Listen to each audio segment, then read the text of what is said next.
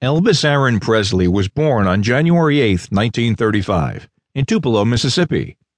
At the age of 13, his family relocated to Memphis, Tennessee. He recorded his first song in 1954, with Sam Phillips as the producer at Sun Records. Along with Scotty Moore, the guitarist, and Bill Black, the bassist, Elvis was one of the first people to make rockabilly popular among the masses.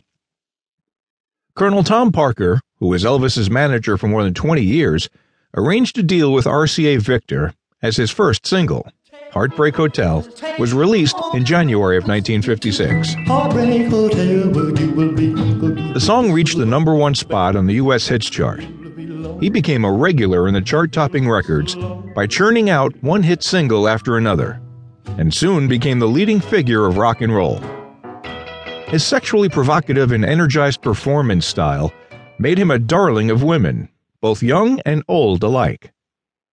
In November of 1956, he made his film debut with Love Me Tender. Love me tender. Love me. 1958, Elvis was drafted into the Army and came back after two years. In the late 1960s, he took a seven year break from live performances and his work mostly involved movies with their soundtrack albums, which did not receive much critical acclaim. He then returned to what he did best that is, live performances in 1968 through the televised comeback special Elvis.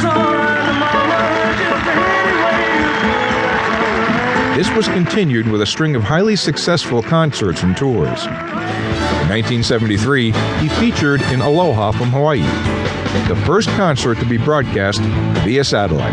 Oh, see, CC Rider. Oh, see what you have done. I said, see. Elvis was known to abuse prescription drugs, which severely damaged his health. The king of rock and roll and one of the most successful and influential musicians of the 20th century died on August 16, 1977. He was the best selling solo artist in the history of recorded music and his record sales are estimated at about $600 million. Furthermore, he's one artist who's been commercially successful in various genres.